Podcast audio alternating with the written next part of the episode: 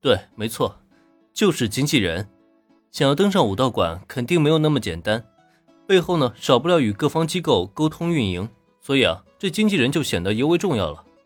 可一般人的话，我也信不过啊。所以在我心里，山中佐和子老师你呢，就是我们经纪人的不二人选。就在山中佐和子愣神之际，林那边也开口进行了补充。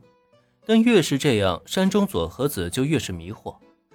这家伙说的怎么有鼻子有眼了？明明只是刚刚组建的高中生乐队而已，听说连一次正经的合奏都没有过，现在就想那么远，这也太夸张了一些吧？难道说这又是一场新的骗局吗？哼，别以为你这么说我就会上当。还让我当你们的经纪人，你雇佣得起我吗？不行，他左和子不能上当啊！当即一甩头发，是立即嘲讽了回去。啊，上当？这话又从何说起啊？至于雇佣的工资，说句不客气的话，你觉得我很缺钱吗？还是说左和子老师，你觉得自己必输，不敢跟我打这个赌呢？左和子一开口，林恩顿时就呵呵了。哼，雇不起你，本少爷家大业大，背后还有个签到打卡系统撑腰，能顾不起你吗？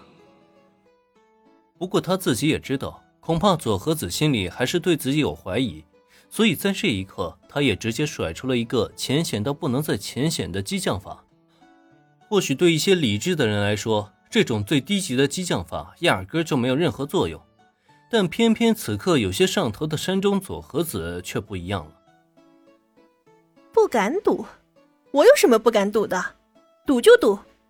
如果平泽同学他们升上二年级后，你没带他们登上武道馆的话，哼哼，林泽同学，到时候你就等着老师我给你送上的大礼吧。啪的一拍桌子。突然摘下眼镜的山中佐和子腾的从椅子上站起了身来，俯身往前一探，距离林恩不足半米之遥。就在这么极近的距离之下，他是一字一句的开口，那锐利的眼神之中简直是布变了杀气啊！看得出来，山中佐和子口中那份大礼绝对不是什么好东西。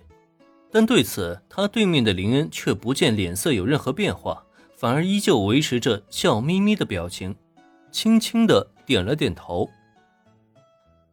好，那就这么说定了。左和子老师，如此的一幕让一旁的女儿们无不惊慌失措。这明明刚才还好好的，怎么说着说着就剑拔弩张的起了争执呢？林恩老师，你你们。距离林恩最近的平泽唯是先看了看山中佐和子，又看了看林恩，引起了武道馆这个话题的他根本就不知道应该如何是好。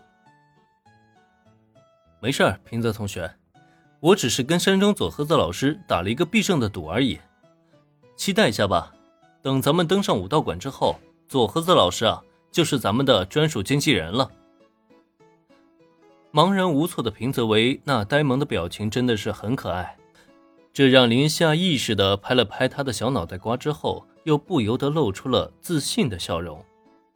没错，从山中佐和子答应赌约那一刻起，就代表着他被林恩套路成功了。